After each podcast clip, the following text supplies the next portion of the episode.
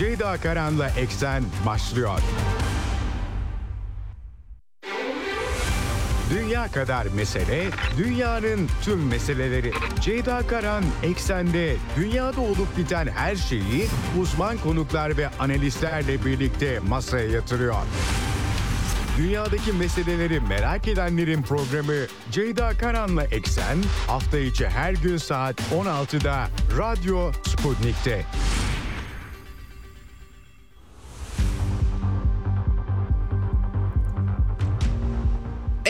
Eksenden merhabalar efendim. Bugün 25 Ekim 2023 günlerden çarşamba dünyadan haberlerle karşınızdayız. Yine İsrail, Filistin, yine Orta Doğu odaklı e, yüklü bir gündem var. 19. gününde 7 Ekim'de Hamas'ın İsrail saldırılarıyla ve İsrail'in Gazze şeridine yönelik ağır misillemesiyle başladı her şey. Bütün dünyanın dikkatini de Orta Doğu'ya çevirdi. İsrail'in kara harekatı beklendi. iki hafta, üçüncü hafta içerisindeyiz. Henüz gelmiş değil. E, bu harekatın güçlüklerine dikkat çekiliyor ama İsrail ordusunun vazgeçmiş olma olasılığına pek ihtimal vermemek gerekiyor. Sadece bunun biçimleriyle ilgili e, tartışmalar doğrusu e, benim daha çok dikkat kesildiğim burası ama tabii e, zorlanacaklarını söyleyenler var. Dün aktarmıştım size Felluce'de görev yapmış bir komutanı gönderdi. Amerikalılar sadece bölgeye yığınak yapmakla yetinmiyorlar. Dolayısıyla acaba e, tünellerin işte Seymour Hersh'ün yazısı var, makalesi var bugün yine tünellere su verilmesi gibi bir takım yöntemler. Pek çok tartışma var neler olup biteceğine dair Amerikan özel güçlerinin de orada olduğu anlaşılıyor. Tabi İsrail siyasetinde gerilim var. Aktaracağım size. Bölünmeler olduğu iddiaları var. Yalanlanıyor askeri liderlikle Netanyahu hükümeti arasında pek çok tartışma devam ediyor.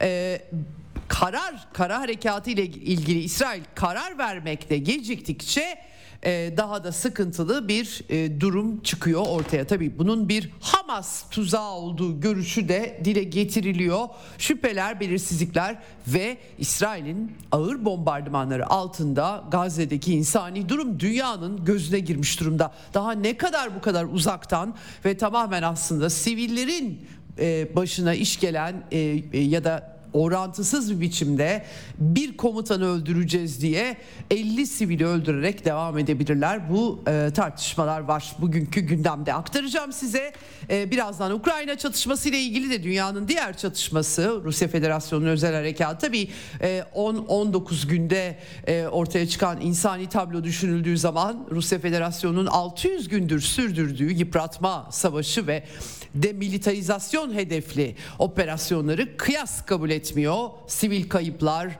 e, açısından Donbas bölgesinde elbette pek çok köy, kasaba e, askeri çatışmalar yüzünden e, zarar görmüş durumda ama e, Ukrayna'nın batısında bu durumla ilgili ya da pek çok şehrinde orta kesimlerinde böyle şeyler, manzaralar yok tabii ki. Çok başka konular, çok başka başka dosyalar hatları da karıştırmamakta fayda var.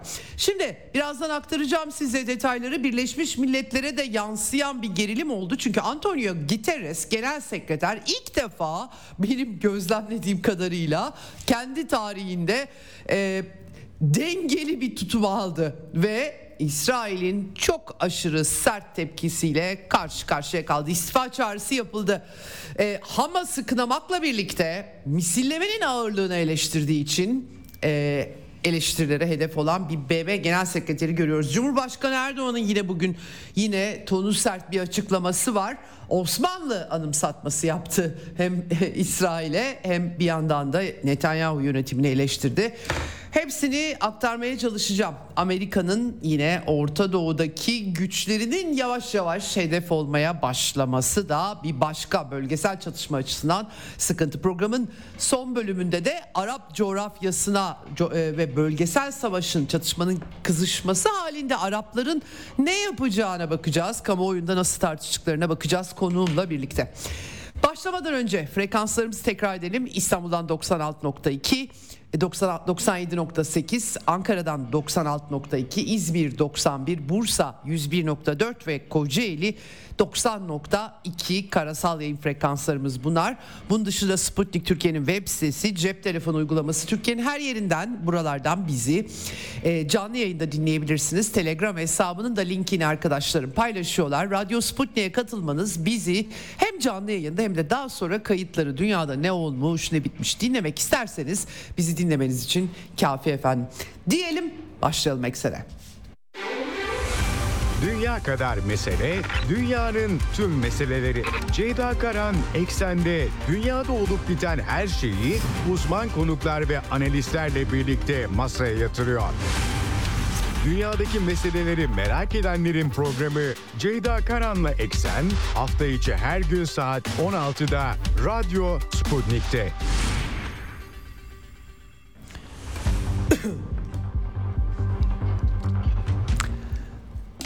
Önce maalesef can kayıplarıyla başlayacağım. Yine her geçen gün arttığını belirtmem gerekiyor. Filistin Sağlık Bakanlığı 2700'ü çocuk, 1584'ü kadın, 6546 olarak son e, sayıyı açıkladı.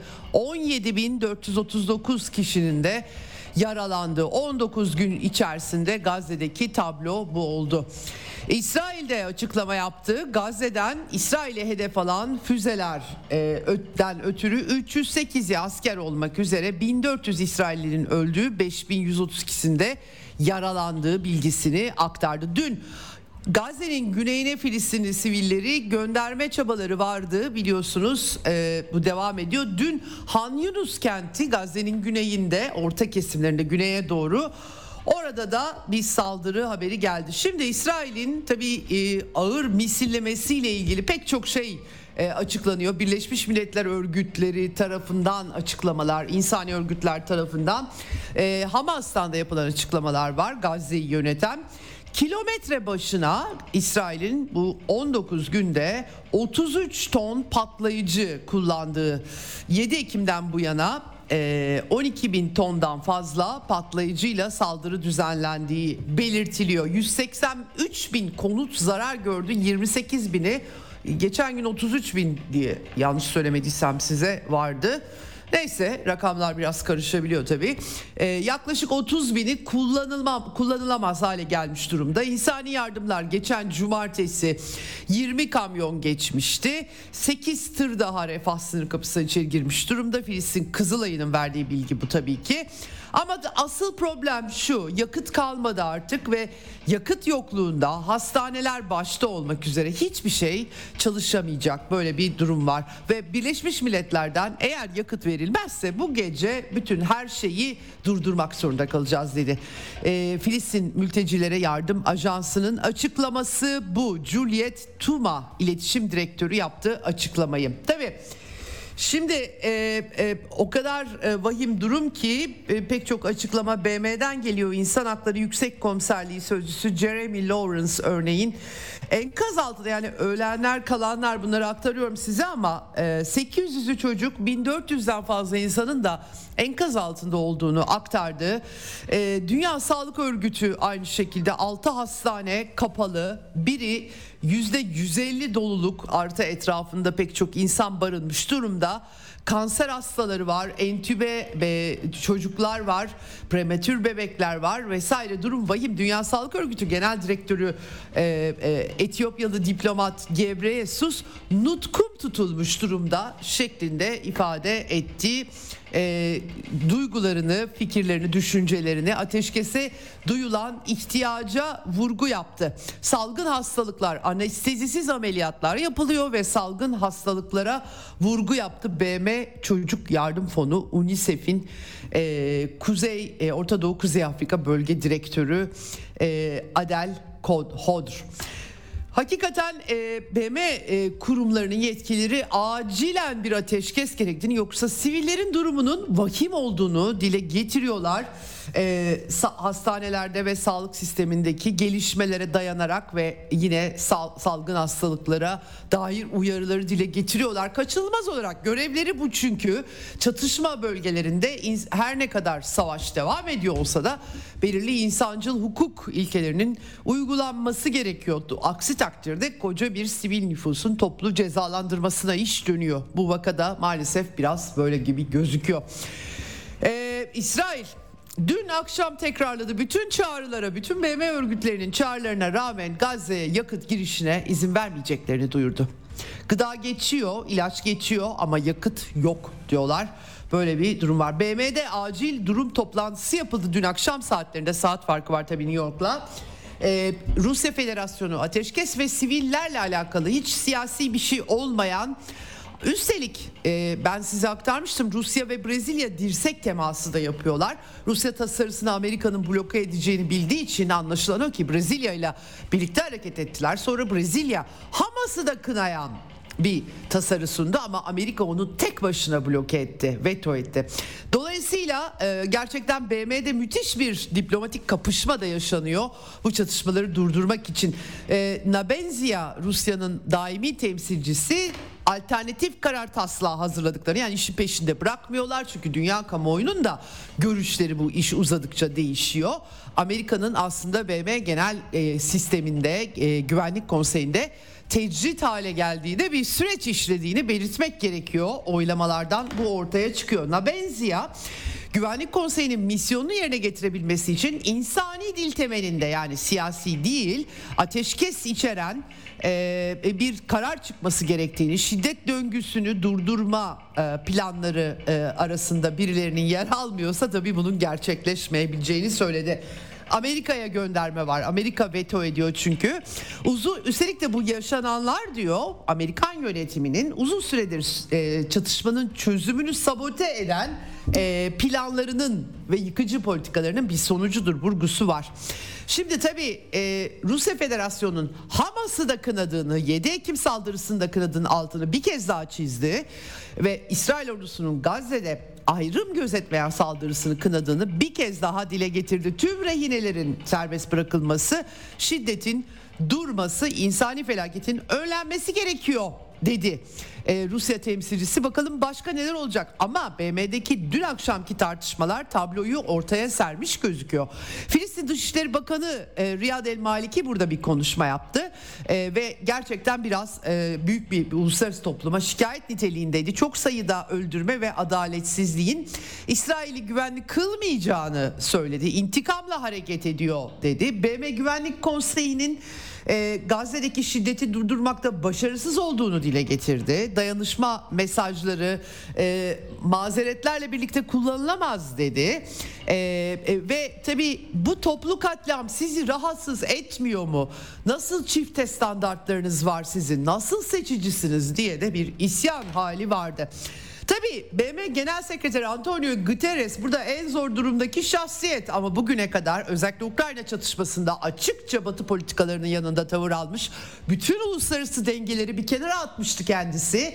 E, medeni Batı'nın barbar dünyaya karşı temsilcisi pozisyonundaydı Guterres. Kofi Annan'dan beri BM'nin doğru düzgün bir genel sekreteri tabii ki olmadı ama e, Guterres belki bunların içerisinde en feci durumda olanıydı. Gazze'deki durum onu bile köşeye sıkıştırdı ve e, bilin bakalım ne oldu. En ufak bir eleştiride e, yerden yere vuruldu istifası talep edildi. Efendim ne dedi peki BM Genel Sekreteri Antonio Guterres? Özel toplantıda Hamas'ın İsrail'e yönelik saldırılarının kabul edilemeyeceğini dile getirdi ama bu saldırıların sebepsiz yere yani neden sonuç bağlamı kurmuş. Sebepsiz yere gerçekleşmediğini Filistin halkının 56 yıldır boğucu bir işgale maruz kaldığını bunların Hamas'ın saldırısını da haklı çıkartmayacağını da belirterek söyledi. E, fakat olup bitenlerin İsrail'e toplu cezalandırma hakkı vermediğini söyledi. Ortalık birbirine girdi. İsrail'in BM daimi büyükelçisi Gilad Erdan Giterres'in özellikle bunlar sebepsiz yere olmadığı sözlerini e, sert bir dille eleştirdi. İstifasını talep etti. Ya özür dilesin ya istifa etsin dedi. Şimdi tabii toplumsal siyasal olaylar tabii ki sebepsiz yere olmuyor. Yani birileri benim canım sıkıldı şimdi şunu yapayım bunu yapayım demiyor. Bunlara bir bakmak gerekiyor. Ee, İsrail'in verdiği tepkide meşruiyet bulanlar dahil olmak üzere elbette İsrail'in reaksiyona da neden sonuç ilişkileri bağlamında bakıyoruz. Değil mi? Yani e, herhangi bir siyasal toplumsal olay zaten insanların canı sıkıldığı için olmuyor. Batı'da böyle bir e, argümanlaştırma çok unprovoked diyorlar ismine. Kışkırtılmamış anlamına geliyor. Yani Rusya Federasyonu bir gün böyle Rusya lideri canı sıkılıyor sabah uyanıyor. Ya şu Donbas'a biz bir girelim diyor. Bu şekilde sunuluyor dünyaya ve bunu yapan da Amerikan liderliği. Unprovoked bir olay. Neden oldu? 2014'te darbe olması, anayasal rejim devirmesi, devrilmesi, banderacıların Odessa'da insanları canlıca canlı yakması, tanklar ve benim bizzat gözlerimle gördüğüm savaş uçaklarıyla şehirleri bombalaması filan bunlardan kimse bahsetmiyor unprovoked deniyor. Burada da aynı şey aslında. İki taraf içinde de aynı şey olabilir. Bu arada İsrail'in devletleşmesi süreci, ulus devlet kurabilmesi şu veya bu yardımlarla fark etmez. Dünya sistemi içerisinde Filistinlilerin devletsiz kalması. Yani bunlar neden sonuç ilişkileriyle görmemiz gereken şeyler. Zaten yapılması gereken şey bağlamına oturtmak. Çünkü bağlamsızlık diye bir şey yok. Ama BM Genel Sekreteri hayatında belki de bu mevkide bulunduğundan beri ilk defa bir nedensellik bağı kurmaya kalktığında başına gelmedik kalmadı. Efendim İsrail Dışişleri Bakanı Eli Cohen görüşmesini iptal etti Antonio Guterres'le.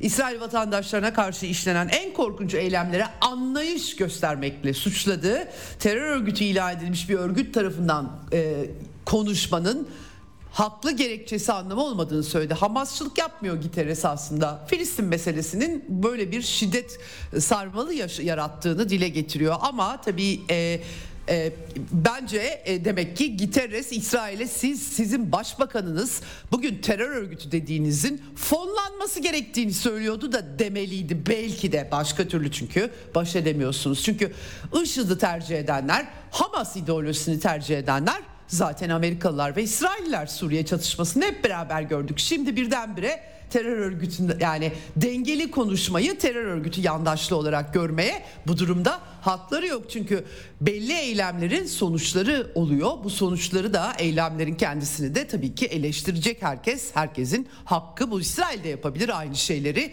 Hamas'ın İsrail yönelik saldırılarının bir siyasi eylem olarak bedelleri olduğunu söyleyebilir. Bunun ölçütlerini tekrar oturup tartışabiliriz elbette. Evet velhasıl e, tabii İsrail'den arka arkaya tepkiler geldi. Savunma Bakanı Benny Gantz, BM Genel Sekreteri terörü desteklemekle suçladı bağlam kurduğu için sadece. Karanlık günlerdeydi. Masum sivillere yönelik katliamı haklı göstermenin hiçbir yolu yoktur dedi. Tarihin doğru tarafında yer almak dedi. Vallaha İsrail yönetiminin pek çok yetkilisi de banderacılar yani atalarını katleden, soykırıma uğratanların yanında tavır almaktan hiç utanmamışlardı. Hala da utanmıyorlar. Çok acayip.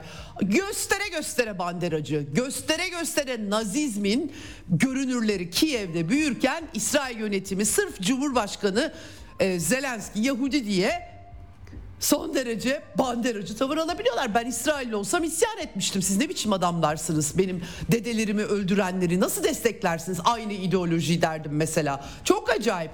Biraz tabii liberalizm yüzünden onu söyleyeyim size. İsrail kamuoyu da tıpkı Amerikan kamuoyu gibi o kadar liberal ki e, eğriyi doğruyu birbirinden ayırabilecek bir sağduyuya sahip olamıyorlar.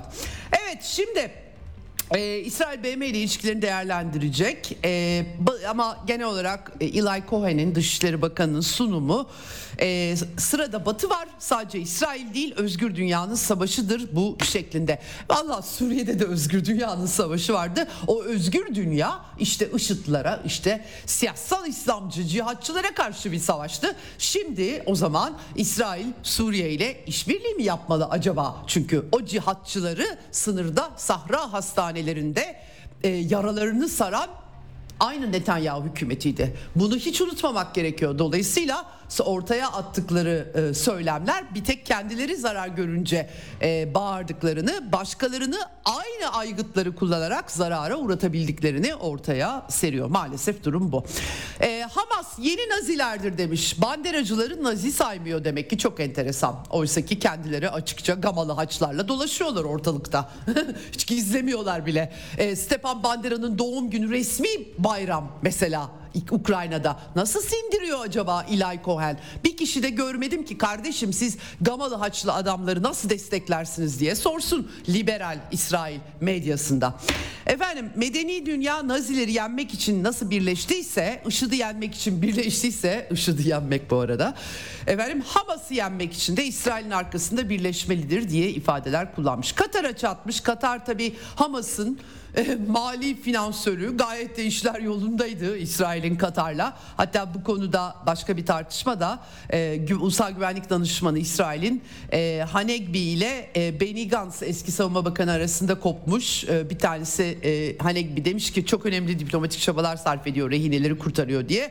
E, Benny Gantz'la dalga mı geçiyorsunuz onlar Hamas'ın arkasında diye tepki göstermiş. Keşke Benny Gantz daha başka tepkiler de göstermiş olsa bir tutarlılığı olur. Tutarsızlık, yalanlar, dezenformasyon bunlar hep birbirine zincirleme bağlı meselelerdir. Bir insanın siyasi tutarlı çizgisi yoksa mutlaka yalana başvurmak, eğip bükmek ve dezenformasyon yapmak zorunda kalır. Çünkü tutarlı olduğunda olgulardan, söylemlerden, gerçeklerden hareketle konuşmak zorunda kaldığında zaten yalana başvuramaz.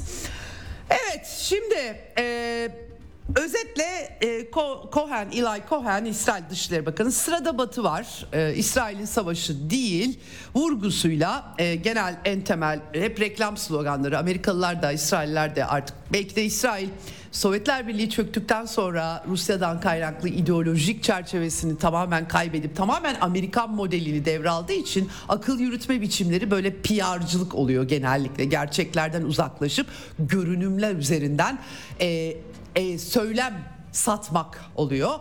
Dolayısıyla bu söylem Nazizm eşittir Hamas. Tabi sosyal medyada İsrail savunma yetkililerinin IŞİD'i ne kadar sevdiklerine dair bir sürü e, demeçleri var. Herkes onları paylaşıyor. Gördüğünüz gibi böyle patlıyor elde.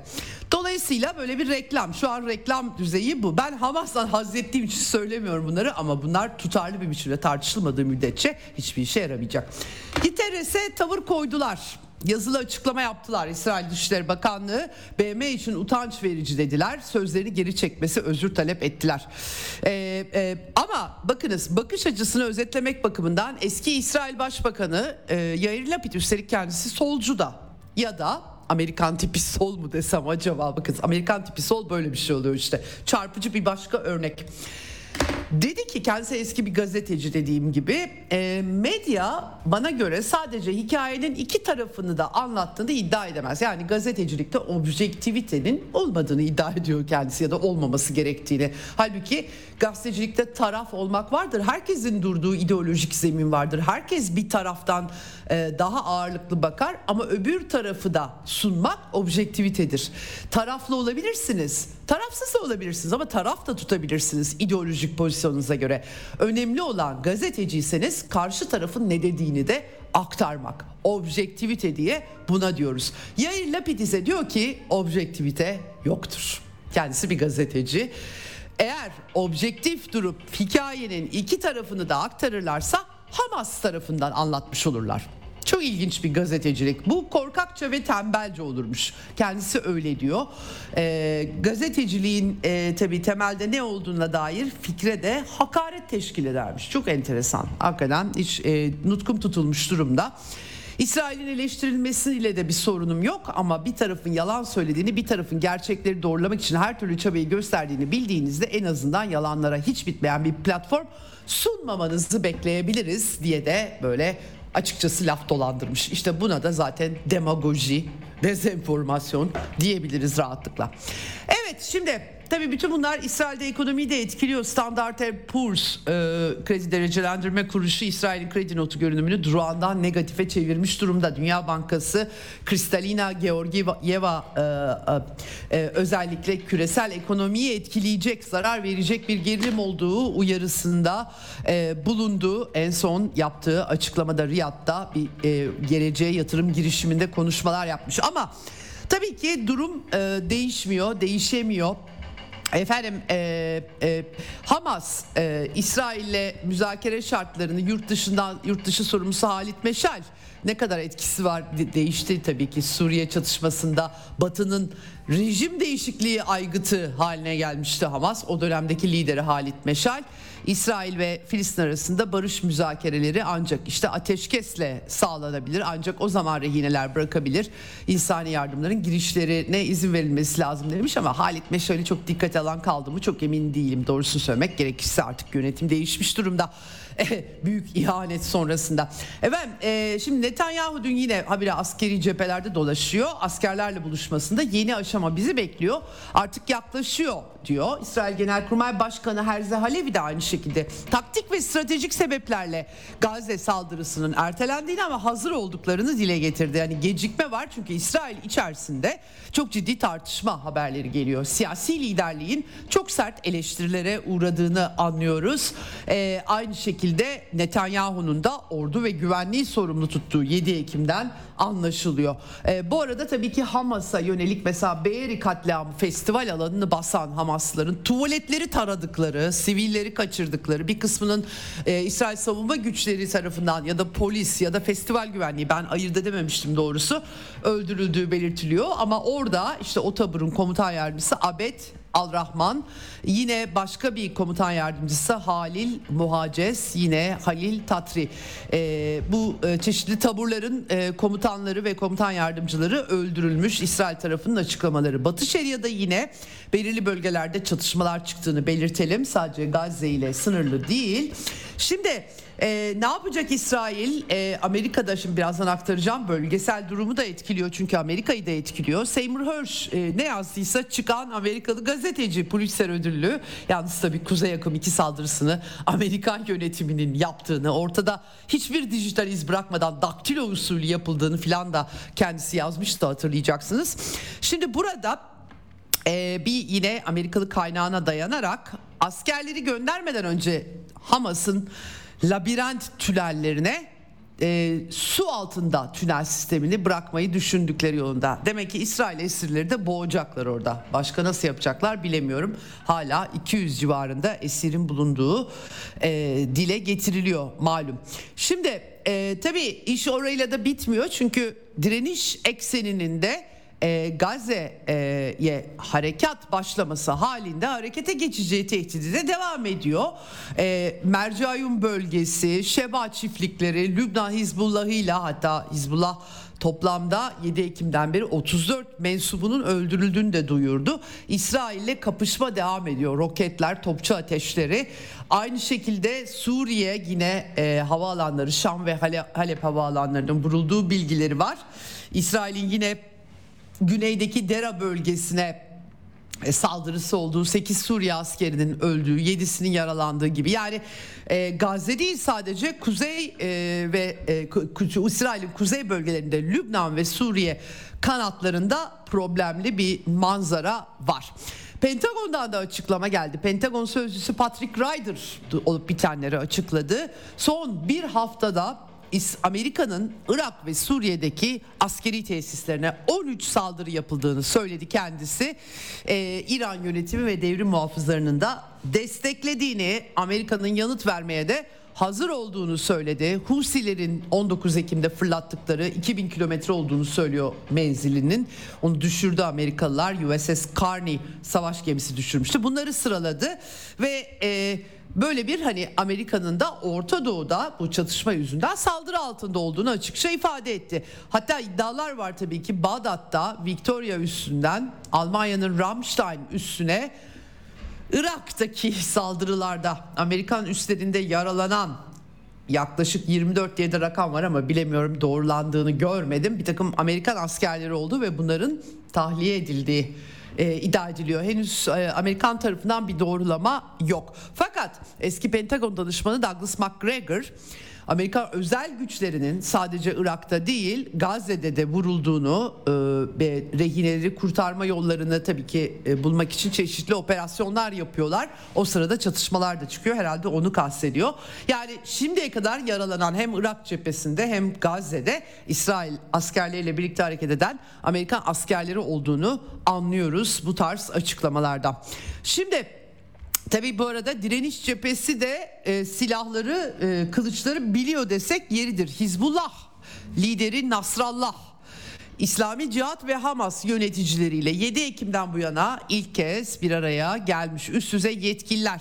İslami Cihat Hareketi Genel Sekreteri Ziyad El Nahale ve Hamas Siyasi Büro Başkan Yardımcısı Salih e, El Aruri. Bu El Aruri Suriye çatışma sırasında Türkiye'deydi bir ara. Hatırlayacaksınız İsrail'in tepkisini çeken açıklamaları sonrasında bir şekilde gönderilmişti.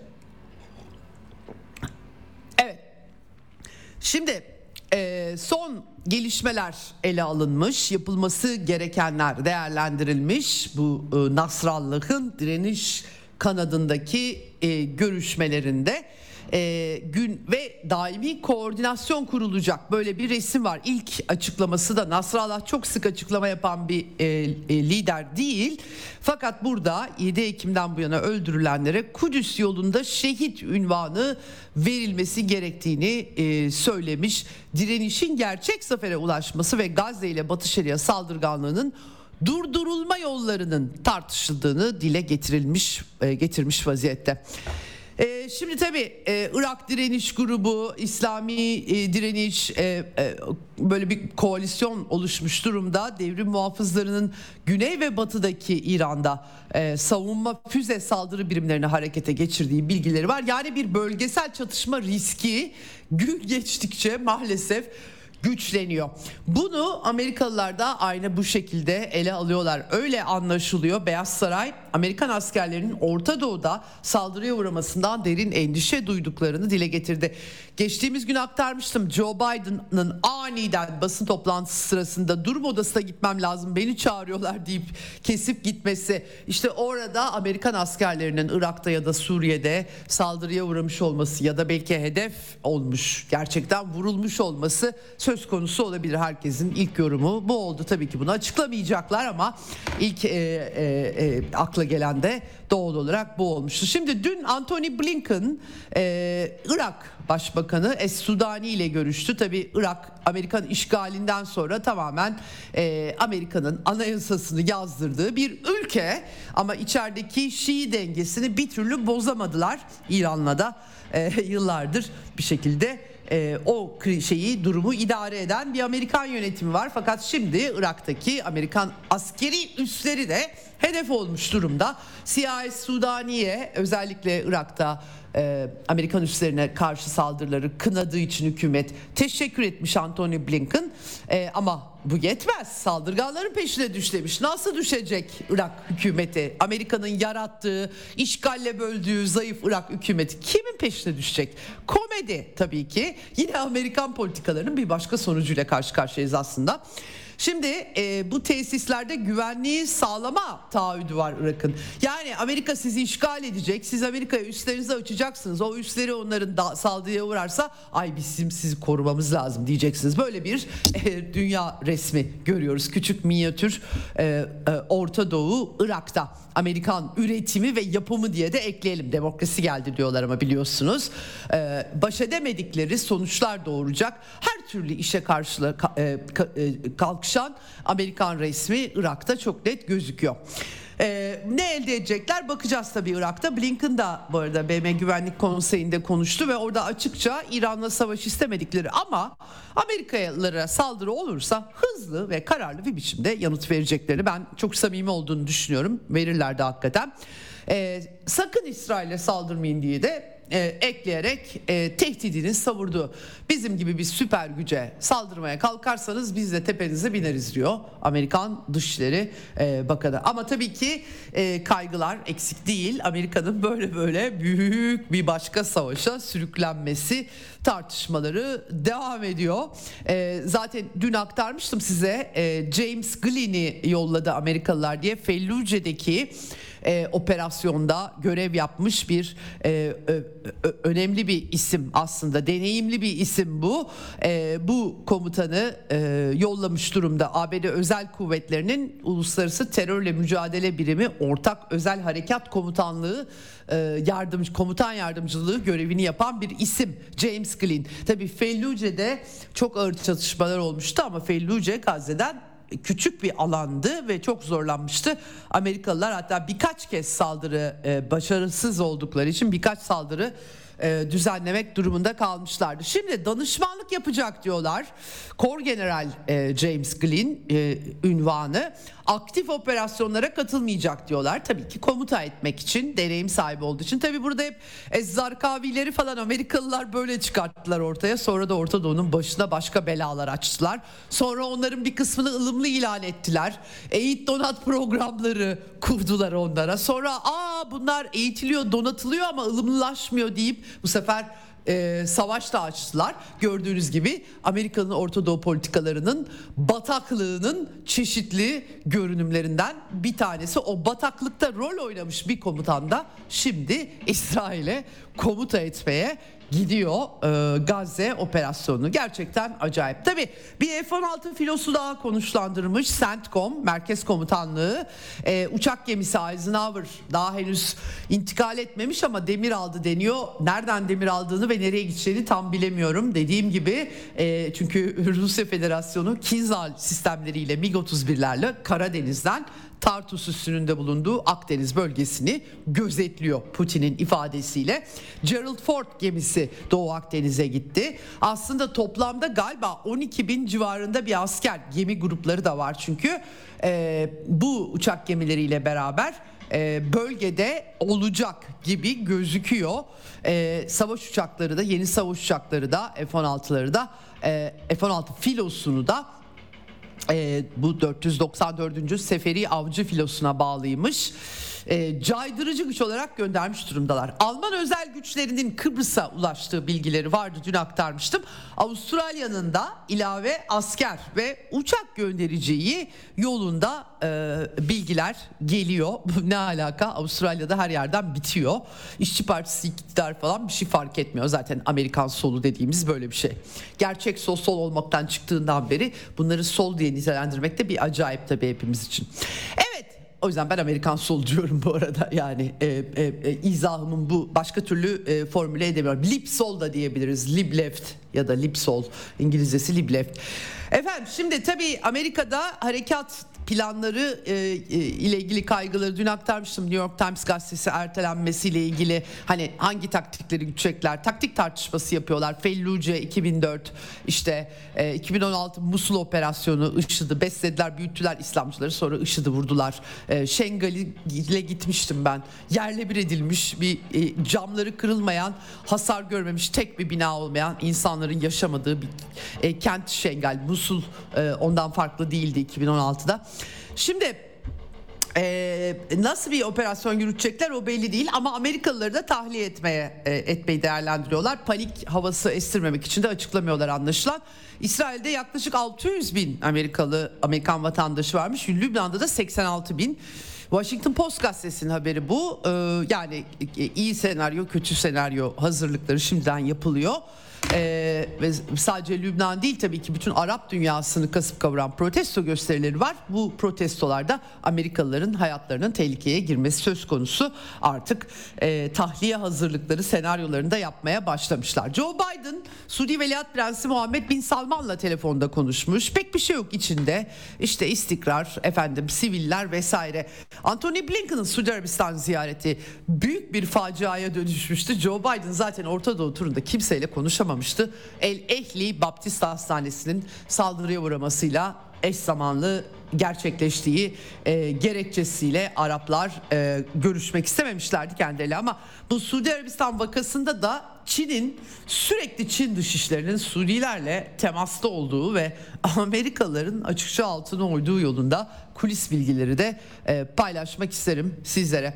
Şimdi Fransa Cumhurbaşkanı Emmanuel Macron da e, gitmişti e, İsrail'e. Netanyahu ile ortak basın toplantısında uluslararası Hamas'la mücadele için uluslararası koalisyon çağrısı yaptı. Böyle bayılıyor işte NATO'nun ölümünü ilan ediyor NATO genişliyor ondan sonra e, koalisyon çağrıları yapıyor Akdeniz'de birlik çağrıları yapıyor yani Macron'un bir şey demesi bir şey yapılacağı anlamına gelmiyor tam tersi Macron bir şey diyorsa Fransa hiçbir şey yapamayacak demektir o yüzden çok ciddiye almıyorum. E, Netanyahu e, tabii barbarlıkla medeniyet savaşı olarak olayı sunuyor. Yalnız e, bu Gazze'den yansıyan görüntüler barbarlık kavramı konusunda insanları gerçekten ciddi bir biçimde düşündürmeye aday. E, düşünün yani Rusya Federasyonu çatışma alanından çocukların hayatlarını kurtardığı ve tabii ki faşist banderacıların da elinden kurtardığı için cezalık hale gelirken şu an bebek ve çocuk resimlerinden ölü bab, analarının babalarının kol, kollarında e, korkunç dramatik manzaralardan geçilmiyor. Dolayısıyla bence Netanyahu yönetimi barbarlık ve medeniyetten bahsederken de birazcık dikkatli olmasında fayda var. E, çünkü nihayetinde görsel fotoğraf en güçlü e, şeylerden biri videolar e, özellikle dolayısıyla e, bu da önemli ve İsrail'in de e, uğradığı terör saldırısının kimsenin şüphesi yok. Elinde silah olmayan herhangi birini birileri tarıyorsa eğer bunun adı korku saçmak, terör, korku yaymak anlamına geliyor. Dolayısıyla e, silahsız bir askeri bile esir almanız gerekir, öldürmeniz değil. En azından bu ilkelerden hareketle düşünen insanlar açısından söylüyorum. Barbarlık, medeniyet bunlar önemli kavramlar. Tabii e, millette Macron'la dalga geçiyor. Kendisi daha bundan birkaç ay önce Paris'in banliyölerinde e, Arapları ve e, gençleri, göçmen gençleri bile engelleyememiş bir isim. Hangi uluslararası koalisyonun parçası olacak da Fransa savaşacak. Afrika'dan da şutladılar Fransa'yı diye Macron'la dalga geçiyorlar. İşin olsa aslı bütün bu süreçlerde Avrupa liderliğini önemseyen kimse kalmadı. Sadece paraları o kadar. Başka önemsenen bir siyasi tutumları, bir değerler, bir politik duruşları hiçbir şeyleri olmadığı için Amerika ne diyorsa onu yapıyorlar. Bir kenarından böyle yamanıyorlar açıkçası. İşte uluslararası konferansda. Çin'de Çin söylüyor zaten ama Çinliler diyorlar ki Birleşmiş Milletler sistemini işletmemiz lazım. BM'nin düzenlemesi lazım. Macron öyle uyduruyor kendi kendine. Tamamen bir e, medeniyet çatışmasına sürükleme gayreti var. Şimdi Avusturya lideri Karl Nehammer, Çekya lider, lideri Peter Fiala e, bu da eski bir asker biliyorsunuz NATO'cu. Onlar da İsrail'i ziyaret edecekler. Brezilya Devlet Başkanı Lula da Silva'dan da tepki geldi. Brezilya hem Birleşmiş Milletler Güvenlik Konseyi'nde Rusya ile dirsek teması içerisinde bu çatışmanın e, ateşkesin sağlanması için uğraşan bir hükümet. Lula'nın hükümeti Lula Hamas'ın İsrail'e karşı terör saldırısı e, düzenledi Hamas diye İsrail'in milyonlarca masum insanı öldürmesi kabul edilemez dedi.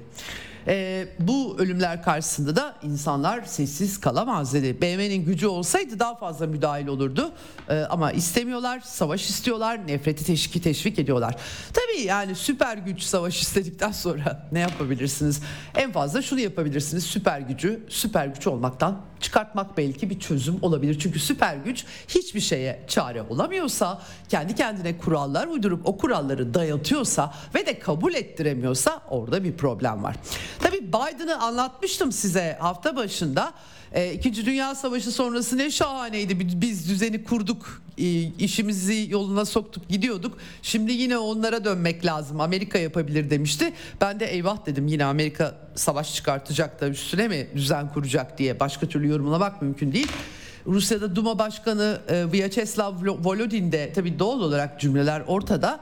Demiş ki aman Amerikan kontrolünde yeni dünya düzeni mi bu Joe Biden'ı e, aklını yitirmiş bu adamı tecrit etmek lazım demiş. Gerçekten e, yani bir dünya savaşı başlatmadan önce bu adamı alın tecrit edin.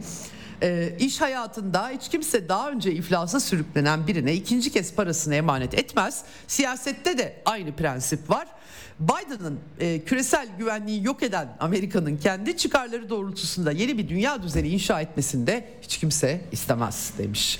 E, giderek tabii farklı sesler yükseldiği açık çifte standartlar.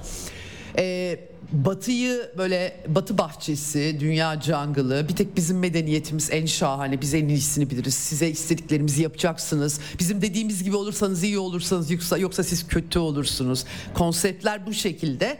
Dolayısıyla hakikaten dünyada insanları kıl eden, kendilerini üstün gören ırkçı ve sömürgeci bir batı görünümü şekillenirken tabii ki oradaki vicdan sahibi mücadele eden insanları bir kenara koyuyorum. Liderlik bakımından dünyada çok da parlak bir tablo olmadığını teslim etmek zaten gerekiyor. Efendim Gelelim Türkiye'ye. Dün Rusya Devlet Başkanı ile telefon görüşmesi Cumhurbaşkanı Erdoğan'ın olmuştu. Çok kısa aktarmıştım size eksenin sonlarında. Cumhurbaşkanı tabii e, Filistin topraklarında vahşetin derinleştiği ve Batı'nın sessizliği, insani krizi e, önleyemez hale gelmesini e, eleştiren bir açıklaması olmuştu. Cumhurbaşkanı'nın BM e, vesilesiyle yaptığı açıklama. E, e, Rusya ile görüş, Rusya liderliğiyle görüşmesinde de benzer hususlara parmak basmış. Kremlin açıklamasında da Cumhurbaşkanlığı açıklamasında da benzer konular var. Türkiye ve Rusya'nın pozisyonlarının pratikte pratikte örtüştüğü ve barış ve e, güvenlik içerisinde İsrail ve Filistin'in yan yana yaşaması e, vurgusu bağlamında örtüştüğü anlaşılıyor açıklamalardan. E, Cumhuriyet'in 100. yıl dönümü nedeniyle de Putin ayrıca tebriklerini de iletmiş Türkiye halkına, Türk halkına. E, fakat Cumhurbaşkanı bugün tabii çok sert konuştuk. Partisinin grup toplantısında e, bir de tezkere de var tabii Türkiye'nin başka topraklarda operasyon yapması ile ilgili bu tezkereye hayır diyenler Suriye'yi kastediyor, Irak'ı kastediyor. Teröristlere can suyu olanları affetmeyecektir diyor. Tabii İsrail'de Hamas'ı terörist görüyor. Herkesin teröristi başka elbette. Evet. E, şimdi e, Filistin'deki zulme dikkat çekiyor Cumhurbaşkanı. E, hep insani pencereden başlık baktık diyor. İsrail ile sorunumuz yok. Ama devlet yerine örgüt gibi hareket etme tarzını asla tasvip etmedik etmeyeceğiz diyor. En kanlı saldırılarından birini gerçekleştiriyor. Ölenlerin yarısı çocuk. İsrail'e sesleniyorum buradan. Ey İsrail sen bir örgüt olabilirsin çünkü bu batının sana borcu yok ama Türkiye'nin sana borcu yok. Öyle cümleleri var Cumhurbaşkanı'nın. Hamas'ın bir terör örgütü değil, vatandaşlarını koruma mücadelesi veren mücahitler grubu olduğunu söylemiş. Evet aslında Amerikalılar da hep mücahitleri desteklemişlerdi. İşin doğrusu. Doğru söylemiş Cumhurbaşkanı yani. Ee, tabii ki Hamas terör yöntemlerine açıkça başvuran bir örgüt. Suriye'de de gördük, İsrail'de de gördük. O ayrı bir şey ama Cumhurbaşkanı açısından Cumhurbaşkanı'nın durduğu ideolojik pozisyon açısından Hamas tabii ki Filistin ihvanını teşkil ediyor. Bölgede de Katar ve Türkiye'nin bu konudaki tutumlarını herkes biliyor. Netanyahu denen adamın elini sıktım. Nerede kendi evimizde? Türk evinde New York'u kastediyor. İyi niyetimizi suistimal etti. İsrail'e gitme projemiz vardı. iptal etti gidemeyeceğiz. Ee, tabii El Aksa'da namaz kılma planları olduğu söyleniyor Cumhurbaşkanı'nın. Bu kriz ona engel olmuş gözüküyor. İsrail bu kafayla bir yere gidemezsin. İster Amerika'yı al ister Batı'yı. Bir de Amerika için dünyada adaletle hükmedilmesini istemediği için o da kaybedecek diye de bir öngörüsü var. Tabii bu biraz tabii e, AKP grup toplantısı söz konusu olduğu için biraz iç politik mesaj gibi e, okuyorum ama artık dünyada tabii İç dış kalmadı herkes bakıyor Cumhurbaşkanı'nın söylediklerine. Evet e, Cumhurbaşkanı Türkiye'nin Filistin tarafının garantörlerinden biri olmaya hazır olduklarını tekrarlamış durumda. Yani Hamas'a garantörlük yapmak istiyor Türkiye. Evet bilemiyorum tabii. Dışişleri Bakanı Hakan Fidan bu arada Birleşik Arap Emirlikleri e, e, Başkanı El Nahyan'la görüşmüştü. Katar'a gitti. Katar'da e, özellikle e, e El Sani e, Katar Emiri ile görüşmesi var. Dışişleri Bakanı ile de öyle. Kara harekatı için aman yani vahşet katliama çevrilir yapmayın e, vurgusu var. Ölüm yıkım arttıkça problem artıyor. Alternatif çözüm lazım. Bizim barışçı çözüm planımız var demiş kendisi. E, bu konularda tabii Türkiye'de de çok ciddi tartışmalar var ama ben e, kendi kanaatimi e, baktığım zaman gördüklerimi e, söylemem gerekirse E, Türkiye tabii çok ciddi ekonomik sıkıntı içerisinde ve batı yatırımlarına ihtiyacı var. Körfez yatırımları da yeterli değil ve belirli dengeleri tutturma gayreti içerisinde. Dolayısıyla da son dönemdeki diplomasisinin mottosu ara buluculuk. Tahıl koridoru da öyleydi, Ukrayna'da öyleydi, Orta Doğu'da öyle. Ara buluculuk. Dolayısıyla her ne kadar Cumhurbaşkanı tonunu bu krizde insani kriz nedeniyle sertleştirmiş olsa bile Türkiye'nin Filistin meselesindeki tutumu artık biraz daha başka bir yerde e, yapabileceklerinin de zaten sınırı olduğunun farkında olduğunu anlıyorum. Tabii ki kamuoyunu e, İslam dünyasında örgütleme konusunda ve sesleri olma konusunda Filistinlilerin tutumlarında devam ettirdiklerini söyleyebiliriz öte yandan. Evet şimdi tabii bir de İsveç'in NATO üyeliği var. Cumhurbaşkanı böyle esip gürlüyor Amerika'ya karşı ama aynı zamanda İsveç'in NATO üyeliği ile ilgili kararnameyi, protokolü meclise gönderdi, imzaladı. Ee, Dışişleri Komisyonu'na gidecek. Oradan takvim doğrultusunda e, genel kurul gündemine alınacak. Tabii ne zaman gelecek? E, Stoltenberg Kasım sonu e, toplantı da olacak. Dolayısıyla Kasım sonu bu iş bitsin istiyor. 28-29 Kasım itibariyle İsveç'in NATO üyeliğini ilan etmek istiyorlar. Ee, AKP kaynakları yalnız bunun e, bu kadar hızlı olmayacağını söylüyorlar. Göreceğiz hep beraber tabii konjonktür değişti. Normal koşullarda daha hızlı onaylanmasını ben de artık beklerdim ama e, bakalım bu konjonktürde nereye varacak. Macaristan Dışişleri Bakanı da açıklama yapmış bu konuda. Türkiye gibi tavır alıyordu İsveç konusunda. Bu konuda ama biz Türkiye'ye bakmıyoruz. Biz egemen bir ülkeyiz. Kendi parlamentomuz var. Ee, egemen kararını alacaktır diye açıklama yapmış. Tabi Stoltenberg bakalım Kasım sonuna kadar hem Macaristan hem Türkiye'yi e, gerekli adımları atmış görecek mi? Bu arada Rusya Federasyonu Su, Suriye'deki tarafları uzlaştırma merkezi İdlib'de El-Kaide cihatçı hedeflere yönelik hava saldırısı yapmış. 3 yeraltı sığınağını vurmuş e, e, bu e, Suriye'deki çatışmalarda e, devam ediyor. İdlib gerilimi azaltma bölgesinde artık Amerika'nın desteklediği ılımlıların ne kadarı kaldı bilmiyorum ama bildiğimiz Nusra cephesi yani El-Kaide, Türkistan İslam Partisi orayı işgal etmiş vaziyette bunda hatırlatalım ve Suriye devletine karşı e, savaşan örgütler onlarda. Evet şimdi Ukrayna'da ne oluyor? Ukrayna sahasında Kupyansı istikametinde Sinkovka'da Rusya Federasyonu ordusunun geniş çaplı saldırı başlattığı haberleri var. Avdiivka'da acayip bir atağa geçtiği haberleri görüyorum. Telegram kanallarında belli bölgelerde ilerlemeler var ki çok zor bir bölge Avdiivka. 2014'teki darbeden bu yana müstahkem mevki haline getirilmiş, kale haline getirilmiş. Dolayısıyla doğrudan girmek yerine çevrelemeye çalışıyorlar. Sivastopol'e yönelik İHA'lı Ukrayna saldırısının önlendiği haberleri var. Rusya Savunma Bakanı Sergey Shoigu e, ileri komuta noktasını denetlemiş Vostok grubunun e, Vostok grubuna ait kışa hazırlık denetimi yapmışlar. E, orada raporlar alındığı anlaşılıyor. Tabii Amerikan SİHA'sının Karadeniz üzerinde RQ-4B Global Hawk dedikleri bu insansız aracın Rusya uçakları tarafından sınır ihlaline izin verilmediği bilgileri de var. Abrams tankları 10 tank Eylül sonunda Ukrayna'ya gizlice teslim edildiği ortaya çıkmıştı. Analistler tartışıyorlar. Bunların hiçbiri değiştirmeyecek. Atakamsları da e, çok fazla Rusya ordusu kullanmayı da öğreniyor. Yani karşılamayı öğrendiler. Dolayısıyla bunların hiçbiri gidişatı değiştirmeyecek diyorlar. Açıkça bu net olarak dile getiriliyor. E, dün aktarmıştım size Ukrayna Başbakanı Denis Schmigel Ukrayna'da da dünyada da mühimmat sıkıntısı çıktığını söylüyor. Dünya dediği Batı dünyasını kastediyor herhalde. Financial Times gazetesiyle Röpün'de onlar da detaylandırmışlar burada. E, dolayısıyla e, ne yapıyorlar? Ukrayna'da e, ortak tesisler Almanya'nın Rheinmetall ile olduğu gibi e, bu işletmeleri kuruyorlar ama tabii Ukrayna sahasında hedef olabilir bunlar. Rusya böyle e, tesislerin meşru hedef olduğunu açıklamıştı özel harekatında. Dolayısıyla valla büyük cesaret Rheinmetall için bu anlaşmayı hayata geçirip böyle tesisler, bakım onarım tesisleri kuracaklarsa zararı uğramasınlar sonra diye e, e, belirtmek lazım herhalde. E, 155 milimetre mermi yok bu arada. Alman Welt gazetesi e, 155 milimetre kalibreli top mermilerinin fiyatının en az bir buçuk kat Rheinmetall'in arttırdığını yazmış. Gizli belgeler ellerine geçmiş. Daha önce e, çok daha düşükken fiyatlar özel harekat öncesi 2000 euro olan şey 3600 euroya adet fiyatı merminin fırlamış durumda. NATO Genel Sekreteri Stoltenberg'in bu konuda açıklamaları var bu arada. Batı askeri e, endüstriyel kompleksine diyor ki yani talep arttı diye fiyatları yükseltip duruyorsunuz. Yapmayın sorumlu davranın demiş durumda.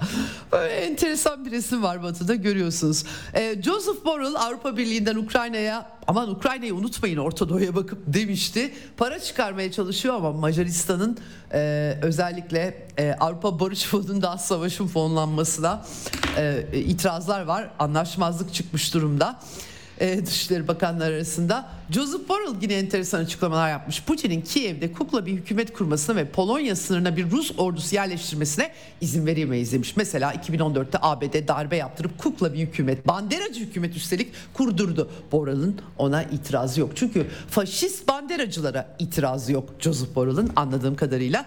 O yüzden e, böyle e, e, böyle kıyaslamalar yapabiliyor. Sorun darbeyle değil, sorun Rusya ve Sovyet mirasına karşı düşmanlıkla alakalı olduğu anlaşılıyor. Açıkça faşist ve ırkçı bir karakter taşımaya başlayan Avrupa Birliği yetkilileri çok göze çarpıyor. Orta Doğu krizinde de tabii ki rezil, rüsva oldukları bir kez daha ortaya serildi. Maalesef elitler ve liderliklerin hali e, bu şekilde. Evet ve Almanya 1 mil 1.4 milyar euroluk yeni askeri yardım sunacakmış Ukrayna'ya. Bol bol parası var Scholz'un nasılsa seçimlere kadar diyelim daha da verecekler öyle gözüküyor. Efendim e, şimdi bir tanıtım arası hemen ardından konuğumla burada Orta Doğu krizini konuşmaya devam edeceğiz. Bizden ayrılmayın.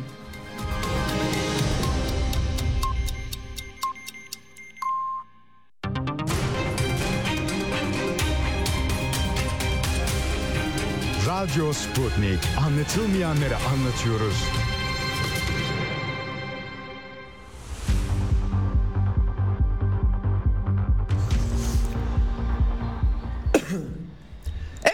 Şimdi e, Eksen'in son bölümüne geldik. E, konuğumuz e, gazeteci yazar meslektaşım Musa Özurlu Orta Doğu yakından tanıyan yıllarca Suriye'de ve Orta Doğu'da görev yapmış bir gazeteci kendisi. Musa hoş geldin yayınımıza. Merhaba Ceyda iyi yayınlar. Çok teşekkür ediyorum. Epey oldu seninle konuşamamıştık. Yine bir Orta Doğu krizinde birlikteyiz değil mi? E, maalesef bitmiyor bu krizler. Uzun süredir e, Suriye çatışmasında yaşadıklarımızdan sonra uzun süredir e, dikkatlerimiz başka yerlere çevrilmişti. Ara ara tabii Suriye e, konusunda yayınlar yapıyorduk ama e, hiç bu kadar e, yeniden bir çatışma ortamı yoktu. Şimdi Musa hemen sana şunu sorarak başlayacağım. Sen biliyorum Arap medyasını çok yakından takip ediyorsun. Ve Amerikalıların İsrail'in bir Gazze harekatını zorladıkları, harekat için Gazze'yi temizlemeye çalıştıkları, nüfusu boşaltmak, toplu sürgün olduğu anlaşılıyor. Fakat e, Araplar buna direniyorlar. E, özellikle Ürdün ve Mısır. Ya da direniyorlar mı ya da müzakereler Arap e, kamuoyunun nabzı nasıl atıyor? Liderlikleri e, kamuoylarının sesini dinleyerek mi hareket ediyor bu sefer. Nasıl bir görünüm var Arap dünyasından? Önce bir onu özetlersen sonra kara harekatı ile ilgili fikirlerini de soracağım sana evet. evrilmesi bağlamında. Ama önce bir Arap kamuoyu senin izlenimlerin, şahsi yorumların e, okuduğunda neler? Bir aktarırsan sevinirim. Ceyda Karan bu sefer yani bu süreç e, Arap dünyasında çok daha e, fazla yankılandı. Yani eski e, şeyleri düşünecek olursak daha önce de elbette e, Filistin, İsrail, Hamas, İsrail ya da İsrail'in bunlara e, ka- karşılık verdiği hani bir takım saldırıları veya çatışmalar oluyordu. Fakat e, daha öncekilere göre şimdi değişik bir hava var. E, kamuoyu e, biraz daha yani Arap dünyası biraz daha e, duyarlı bu meseleye ve yöneticilerinin de e, bir hı hı. çaba sarf etmeye çalıştığını e, görüyoruz. Yani evet hmm. şu ana kadar e, hani somut bir şey alabilmiş değiller, bir sonuç alabilmiş değiller. Fakat daha öncesine göre e, meseleye daha ciddi baktıklarını görüyoruz. E, bir de hmm. bir e, şey de var. Yani e, bu bu kez hani çok, saldırının çok şiddetli olması, yani İsrail'in saldırısı evet. çok şiddetli olması gerçekten de e, bütün e, dünyada olduğu gibi Arap dünyasında da e, ciddi duyarlılık yarattı. E, bu arada tabii e, şeyi de hani biraz daha belki isimlerden gidecek olursak e, senin de belirttiğin gibi Mısır ve Ürdün'ün çok çaba sarf ettiğini görüyoruz. Tabii ikisini e, çok yakından ilgilendiren somut bir takım e, şeyler var, sebepler var. Yani bunlardan bir tanesi elbette işte Gaz, Gazze şeridinden insanların e, göçmeleri mesela Mısır'a hani göçmeleri Mısır böyle bir şey istemiyor. E, uzun zamandır da aslında e, şeye karşı e, Gazze'nin hani statüsünün e, hatta statükonun yine aynı şekilde hani korunmasına e, çaba sarf etmesinin sebebi bu aslında. E, diğer taraftan elbette e, Mısır sadece buradan değil insani bakarak da hani bu meselenin çözülmesini istiyor. Ürdün tarafına baktığımız zaman da aynı durumu görüyoruz. Çünkü Ürdün'de ciddi bir e, Filistinli nüfusu var. E, ve eğer herhangi bir şekilde bölgede bir rahatsızlık söz konusu olursa yani bu, bu çatışmalar yayılır ve özellikle Batı Şeria tarafına yayılırsa Batı Şeria'dan da bu sefer Ürdün tarafına geçişlerin olacağına kesin gözüyle bakılıyor. Dolayısıyla da iki ülke diğerlerine göre daha şeyler, daha hassaslar bu konuda daha iyi, daha bir çaba içerisindeler. Ama aynı zamanda şey de var. Yani Birleşik Arap Emirlikleri'nin biraz geride durduğu, Bahreyn'in, Kuveyt'in aynı şekilde geride durduğunu da yani göz önüne alacak olursak bu Evet, evet. oluyorlar diye, temsilci olarak yani Evet. Arap dünyası adına. Ee, ve bir taraftan da Suudi Arabistan'ın daha ağırdan aldığını ama yine de e, bir şey içerisinde örneğin görüşmelerin kesilmesi veya yapılan bir takım açıklamalar ki bugün e, şey de vardı biliyorsun Suudi Arabistan, Mısır Dışişleri Bakanlarının e, açıklamaları var. E, ortak açıklama bu üstelik kameralar önünde ve burada e, bu açıklama hani doğrudan işte bu bu savaşın hiçbir işe yaramayacağı, barışı getirmeyeceği, İsrail şeylere Filistin'e güvenlik getirmeyeceği ve derhal durdurulması gerektiği konusunda bir vurgu yapıyorlar. Ee, bir de e, şeyin e, Ürdün'ün Biden'ın bu e, yapacağı bir şey vardı, zirve vardı Amman'da. Evet. Mesela bunu iptal Evet. etmiş olması bence şey hani son yıllardaki e, belki de en önemli tavırlardan bir tanesi. Evet. Tavır. Evet. İlk defa yani Arap şey liderler suratına kapıyı çarptılar Joe Biden'ın. Çok enteresandı. Fakat şunu soracağım sana. Mesela kulislerde Anthony Blinken'ın fiyaskoya dönen e, Riyad ziyareti, gece bekletilmesi ki Amerikan medyası yazdı. Muhammed Bin Salman'la hemen doğrudan görüşememesi. Sonradan galiba görüşme olmuş. Fakat o görüşme sonra sırasında da Suudilerin Çinliler ile Çin Dışişleri Bakanı'yla telefon temasında olması. Yani Amerikalılara bir takım çalımlar mı atılıyor bölgede? Bunları işleyen bu temaları yazan e, Arap medyasında kimse var mı? Yani bir takım sanki fay hatlarında oynaklık var gibi e, algılıyorum. Doğru mu algılıyorum? Bu açıdan da e, aynı zamanda kesinlikle. sormak isterim sana. Evet. Kesinlikle Ceyda Karan. Yani Arap basınına baktığımız zaman bu sefer örneğin e, yani bu meseleyle ilgili olarak e, Batı'ya yönelik e, yorumlarında e, gerçekten çok e, sert olduklarını görüyoruz. Yani daha önce ben ilk defa hani Filistin meselesiyle ilgili olarak hem e, şeyde e, kamuoyunda hem de basın içerisinde tabii yani takip ettiğimiz yerlerde e, böyle bir duyarlılık, böyle bir e, kararlılık görüyorum Filistin meselesiyle ilgili olarak. Gerçekten de e, mesela hani senle hatırlarsan daha önce de konuşuyorduk ya bu Suudi Arabistan'ın hani Çin'le Çin'in e, Orta Doğu'ya hani biraz daha ağırlık vermesi, Suudi Arabistan'la e, ilişkiyi geliştirmesi ve Suudi Arabistan'ın Amerika Birleşik Devletleri'ne hani eskisi gibi her konuda eyvallah dememesi e, meselelerini konuşuyorduk. Gerçekten de bu sefer aynı tavrın yine gösterildiğini de görüyoruz. Yani bu hem Filistin meselesinin getirmiş olduğu hassasiyet ama aynı zamanda senin de hani belirttiğin gibi evet yani dünyada artık yeni bir takım e, işte alternatiflerin ya da e, yeni bir e, şeyin bir bir duruşun hani o- olmaya başlamasının da etkisi var.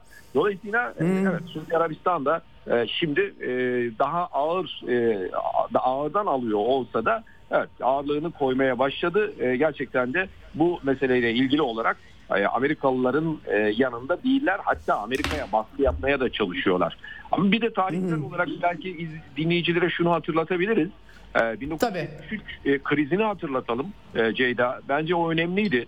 E, 73'te e, yine aynı şekilde e, şey savaşında hani Yom Kippur Savaşı öncesinde e, şeyler e, Arap ülkeleri daha doğrusu Yom, Kippur Savaşı ile birlikte Arap ülkeleri e, petrol ambargosu uyguladılar ki o zaman da Evet. e, bu işin koçbaşı şeydi. Suudi Arabistan'dı ve ciddi bir kriz oldu dünyada. Dolayısıyla o zaman mesela ağırlıklarını koydular. Fakat şimdi böyle bir şey yapabilirler mi?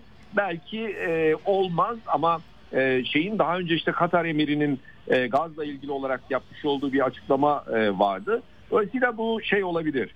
Yani böyle bir e, tavra e, gidilebilir. Eğer giderlerse hani şey olur. Belki ilk defa uzun yıllardır Arap e, ülkelerinden bir konuda ortak bir e, tavır görmüş oluruz.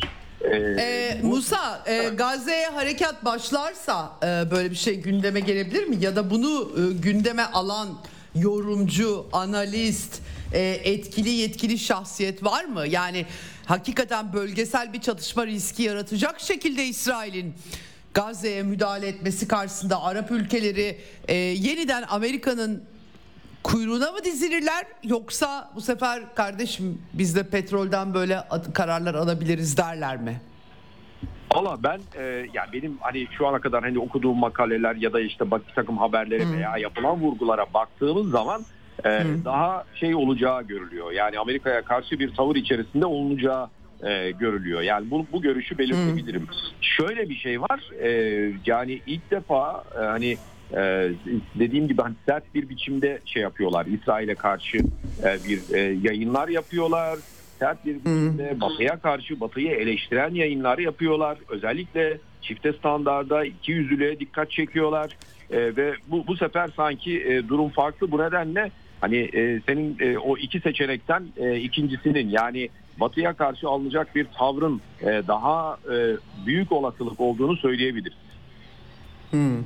Peki Katar'a gelelim. Şimdi tabii e, bölgede Hamas, Filistin ihvanı, e, Suriye çatışmasındaki rolünü de hepimiz çok iyi hatırlıyoruz. Çok evet. yakın vadede evet. olup bitmişti. Her, her ne kadar nedamet getirdilerse de e, herkesin aklında e, bir köşesinde duruyor. E, fakat burada tabii Katar ve Türkiye. Şimdi Katar e, bir yandan e, işine bakıyor gibi ama diğer yandan rehine pazarlığında Katar var. İşin finansörlüğü zaten Katar'da diyebiliriz herhalde. Bir de Ankara var. Bugün Cumhurbaşkanı sert çıktı. Gerçi dengeliydi sanki. Bir yandan da Osmanlı hatırlatması İsrail'e yaptı. E, yani bizimle beraberken mutluydunuz gibisinden. Yani bir yönüyle çok sert ama hemen dengeleyen cinsten bir açıklama olarak doğrusu yorumladım ben. Dünya bağlamını ne kadar anladı emin değilim ama e, Türkiye'de Hamas'ın Filistin tarafı diyor ama Hamas'ın garantörlüğü e, e, e, vurgusu yapıyor. Fakat Türkiye'de de bir işlevi yokmuş gibi gözüküyor. Burada Katar ve Türkiye'yi ve Katar'la Türkiye'nin farkını nasıl anlamak lazım? Şöyle Katar e, yani e, Katar'ın İsrail'le herhangi bir sorunu yok aslında. Ama Türkiye'ye dikkat olursak Erdoğan'ın mesela e, işte İsrail'e karşı daima e, sert çıkışlarının olduğunu hatta Netanyahu ile karşılıklı bir takım yani. atışmalar yaşadıklarını da görüyoruz. Diğer taraftan şu var ha, Katar evet doğru Hamas'ı destekleyen ülkelerden birisi. Fakat Türkiye gibi e, net böyle bir İsrail'e karşı olacak şekilde bir e, tavır ya da söylem içerisinde değil. Dolayısıyla İsrail Katar'ı e, aslında bir yandan da örgütü kontrol edebilecek, gerektiğinde girişimde bulunabilecek bir ülke olarak görüyor. E, bu yüzden Katar'ın mesela e, daha yumuşak karşı yumuşak karşılandığını söyleyebiliriz şeyde. İsrail nezdinde de aynı şekilde. Fakat Türkiye'ye hmm, baktığımız hmm. zaman evet Türkiye'de hani işte şeyin e, e, Hamas'ın mensupları işte Türkiye'de bulunuyorlar vesaire. E, ama mesela Erdoğan'ın bugünkü şey açıklaması e, işte Hamas terör örgütü değildir. Bunlar mücahittir. Hmm. Başlığı şu hmm. anda bütün Arapça yazdım özellikle baktım onlarca e, yani CNN'in, CNN'inden Russia Today'ine bilmem nesinden Arap basın yani Orta Doğu'daki bütün şey hani yerel e, basın içerisinde her tarafta manşet olmuş durumda. Yani şimdi böyle bir mesela Erdoğan'ın böyle bir çıkışı var. Yani Hamas şey e, ama Katar e, böyle bir söylem kullanmıyor. Katar Filistinliler hmm. üzerinden yürütüyor bu e, şeyi, bu söylemleri. Fakat e, aynı zamanda Hamas'la ilişkilerinin e, iyi olduğunu ya da Hamas işte mensuplarının e, şeyde Doha'da olduklarını herkes biliyor. Fakat e, Katar bu meseleyi e, diplomatik bir çerçeve içerisinde devam ettiriyor. Elbette e, şey e, Türkiye bunu e, silahlı bir e, çerçevede ya da bu bu askeri bir çerçevede sürdürmüyor. Ama söylemlerine baktığımız zaman örneğin Hamas'ın cihadını işte öne çıkartmış olması Erdoğan'ın e, Katar'dan tamamen farklı olduğunu gösteriyor. Dolayısıyla İsrail de bu gözle bakıyor. Ve o yüzden de işte Mısır ve Katar şey yapabiliyorlar. E, bir, bir şekilde e, bir ara bulucu olabiliyorlar. Ya da böyle krizlerde kendilerine başvurulabiliyor. Çünkü e, bir taraftan evet yani işte hani Hamas Katar denilebilir ama diğer taraftan Katar'ın daha tarafsız bir şekilde e, yaklaştığını e, görebiliyoruz. Ya da şeyde geçmişte böyle oldu. İşte bu nedenle Katar daha e, şey olabilir. Ama dediğim gibi aslında Amerika Birleşik Devletleri içinde, İsrail içinde e, Katar'ın bu bağlamda en önemli işlevi e, şey üzerindeki Hamas üzerindeki etkisi. Doğrudan hatta şöyle bir şey de vardı yani hatırlayacak olursak çok e, eskiden işte yaşanan bir takım çatışmalarda da Katar devreye girerdi. Katar devreye girerdi ve hemen işte Hamas'a para teklif edilirdi. E, ne bileyim zararlarının karşılanacağı vesaire ifade edildi. Evet. Onda Katar yüklenirdi. Dolayısıyla böyle bir e, şeyi var Katar'ın. Yani böyle bir e, imajı var. Daha yumuşak bir imajı var. Gerektiğinde kendisine dert anlatılabilecek bir e, ülke olarak görülüyor. Ama Türkiye öyle değil. Daha sert bir tavır içerisinde. İsrail'e karşı İsrail o yüzden Türkiye'nin herhangi bir şekilde müdahil olmasına şu anda taraftar değil. Evet e, bu durumda e, hem e, bu söylemlerde bulunmak hem de garantörlük e, e, pozisyonu istemek çok da tutarlı bir durum olmuyor garan- galiba. Yani. Ya garan, garantörlük yani neyin garantörlüğü? Yani O da saçma tabii. Doğru. Neyin? Doğru. Yani tamam, evet. Kıbrıs modeli söylendi. Kıbrıs modeli evet gerçek garantörlük oydu. Yani uluslararası hukuka Evet. bakacak olursak evet yani o bir garantörlüktü. Fakat Türkiye'nin son dönemlerde nerede garantörlüğü var? İdlib'de garantörlüğü var. Hangi şeyle, hangi düzeyde? Örgütler düzeyinde garantörlüğü var. Yani oradaki işte El Nusra'sından bilmem nesine kadar hani Rusya ile yapılan işte bir takım hani ateşkes anlaşmalarında Evet. Türkiye'nin böyle bir garantörlüğü var. Şimdi Türkiye eğer Filistin e, halkı ya da Filistin yönetimi üzeri e, ile ilgili olarak bir e, garantörlük teklif e- etse e, bu bu yine anlaşılabilir. Ama Filistin yönetiminin böyle bir böyle bir derdi de yok şu anda. E, böyle Evet. bir savaşı da yok zaten. Yani bu savaşı Hamas hani motor gücüyle yürütüyor Gazze tarafı. O zaman Evet. neye garantör olacak? Bir örgüte garantör olacak. Dolayısıyla Evet. yarın herhangi bir şekilde bu örgütün yapacağı her eylem Türkiye'yi bağlar. Evet tabii. Çok tehlikeli, Yani çok riskli olduğu açık. bile. Mısır Tabii tabii. evet. Mısırlılar hiç kabul etmediler. Mursi dönemi dışında yanlış hatırlamıyorsam eğer resmen gara- e, garantör olmayı e, ara buluculuk yap, yapıyor olsalar bile resmi garantörlük e, eğer yanlıştan yanlış söylüyorsam düzelt beni Mısırlılar bile kabul etmemişlerdi. Şimdi peki e, bir de bu e, Türkiye'deki e, kovulduğu iddia edilen yalanlandı gerçi e, Heniye hikayesi var 7 Ekim'de. E, bu Arap medyasında yazılıp çizildi mi tam olarak? Yani e, bir doğruluk payı var mı yok mu? Kendileri gitmişler diye anlıyorum birazcık ben olup bitenleri şöyle biraz baktığımda. E, doğru mu anlıyorum? E, orada bir Türkiye'nin köşe sıkışması durumu mu olmuş e, tam olarak 7 Ekim vesilesiyle bir de onu özetlersen çok sevinirim Yani bağlamda. bazı bazı yerlerde evet Türkiye'nin e, en başta e, böyle bir tavır içerisinde olduğu yani ilk günlerde böyle bir tavır içerisinde olduğu ve hatta Erdoğan'ın e, Hamas'la ilişkisini soğutmaya çalıştığı yorumları vardı e, hmm. Ceylan. Evet. A- Arap Evet. böyle yorumlar vardı. Yani Erdoğan ilişkisini Hamas'la ilişkisini soğutuyor. E, dolayısıyla acaba Erdoğan bir tavır değişikliği içerisinde mi? Çünkü e, hani, hani en baştan beri yapmış olduğu açıklamalar Erdoğan'ın daha böyle e, şey Tabii, ılımlı. mutedil Evet. açıklamalar. Dolayısıyla Evet, e, evet. şey değil.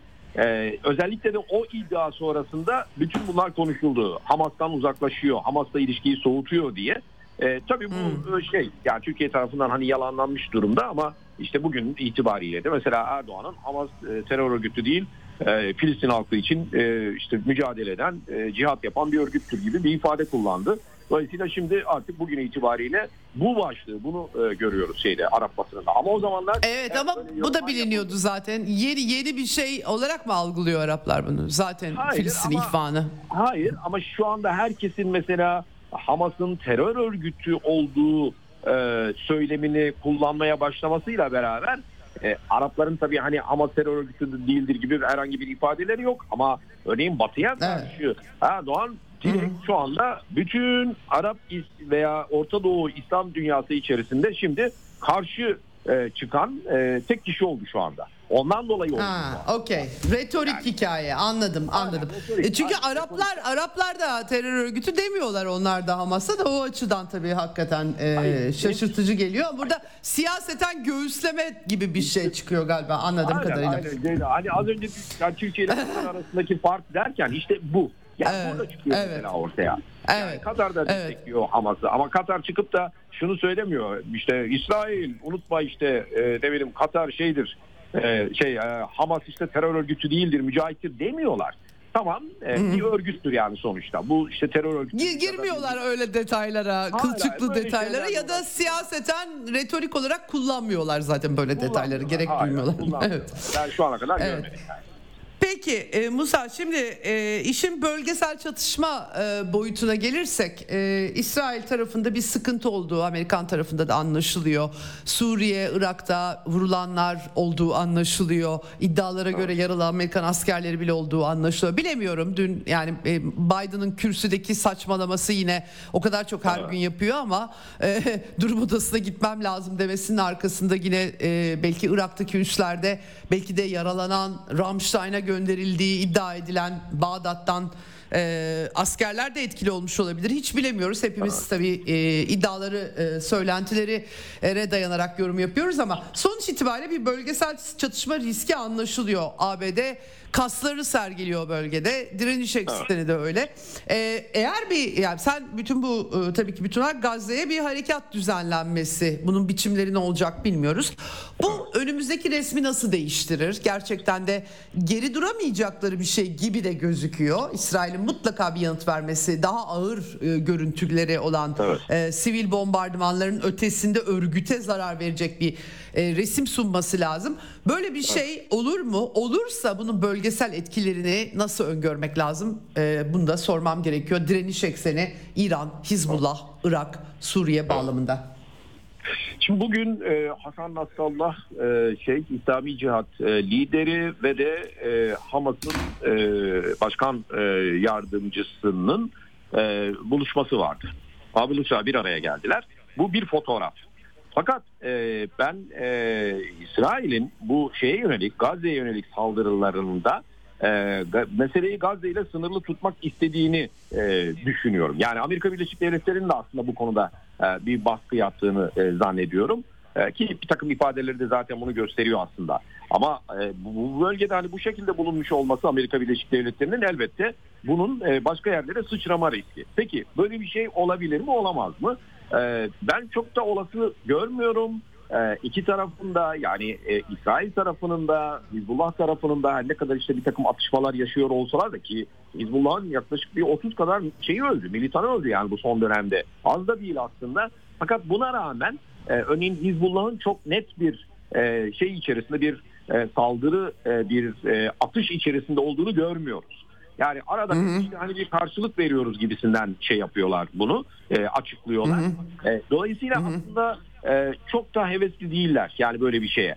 Ama bu e, yani e, hazır olmadıkları anlamında değil. Herkes çok hazır yani böyle bir şeye. Fakat e, çekindik çekindikleri nokta bence İsrail'in Amerika Birleşik Devletleri'nin çekindiği nokta bütün Orta Doğu çapındaki o işte hani direniş örgütleri yani kimisinin İslami direniş olarak değerlendirdiği, kimisinin direniş ekseni olarak isimlendirdiği ama sonuç itibariyle çok sayıda örgüt harekete geçebilir. Amerikan varlıklarına karşı harekete geçebilir. Bu arada Batı ülkelerinin varlıklarına da karşı geçe, harekete geçebilir. O zaman bu gerçekten durumu karmaşık bir hale getirir. E, diğer taraftansa e, karşı tarafın yani Amerika Birleşik Devletleri'nin ve İsrail'in karşısında bir muhatap olmaz. Çünkü sonuç itibariyle Evet. bir Vekalet. Evet. Hı hı. ve aynen vekalet olacağı için e, anonim saldırılar olacak bunlar. Yani tamam elbette isimleri falan telaffuz edecek ama nerede bunlar? Yani bunlara yönelik olarak o yüzden e, bir e, saldırı yapamaz Amerika Birleşik Devletleri bütün kocaman o gemilerle, step füzelerle falan filan. Sadece şunu yapabilirler. E, ülkelere işte baskı yap, baskıda bulunabilirler. Ama diğer taraftansa bunu en iyi yolu bence hani önlemeye çalışıyorlar şimdi. Böyle bir şey olmasın. O yüzden İsrail'in bu şey e, Gazze'ye yönelik harekatını sadece Gazze ile sınırlı e, tutmaya çalışacaklar. E, ve İsrail de herhalde senin de belirttiğin gibi bir başarı hikayesi ne ihtiyacı var. Bir başarı fotoğrafına ihtiyacı var. Bunu bir şekilde yapacak. Yani kendilerine eğer kalacak olursa gerçekten de Gazze'nin altını oymak istiyorlar. Yani orada bir canlı e, bir, bir şey bırakmak istemiyorlar. Ama Evet. bunu yapabilirler mi onu da e, kendileri de bunu kestiremiyorlar. Yani çok ağır kayıplara verebilirler. Bunlar tabii çok konuşulan şeyler. Hani şehir savaşıydı vesaire. E, bunu e, Evet. İsrail ordusunun e, şey yapabilmesi mümkün değil. Hiçbir ordu yapamıyor çünkü. E, dolayısıyla e, buradan eğer böyle bir başa yani hedeflerini ye- yerine getiremeseler bile bir başarı hikayesiyle çıkabilirler ve bu meseleyi artık soğutmaya başlayabilirler.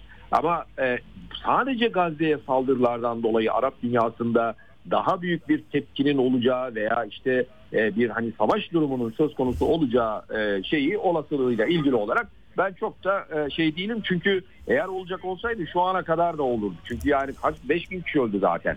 Yani daha hani mesela 5000 kişinin daha mı ölmesi gerekiyor? Bir de böyle bir şey var. E, o yüzden e, şey yapılacak. Yani örgütler bir taraftan e, Amerika'nın işte e, örneğin Şeddadi ve El Ömeri'de olduğu gibi son olarak ya da Irak'ta El Ambar'da da yine aynı şekilde da aynı Lese'de yaptıkları gibi bir takım saldırılar devam edecek. Ama e, devamında ise e, Gaz, şeyin İsrail'in de Gazze'ye saldırıları devam edecek ve bunlar sanki iki ayrı yerdeymiş gibi sürdürülecek.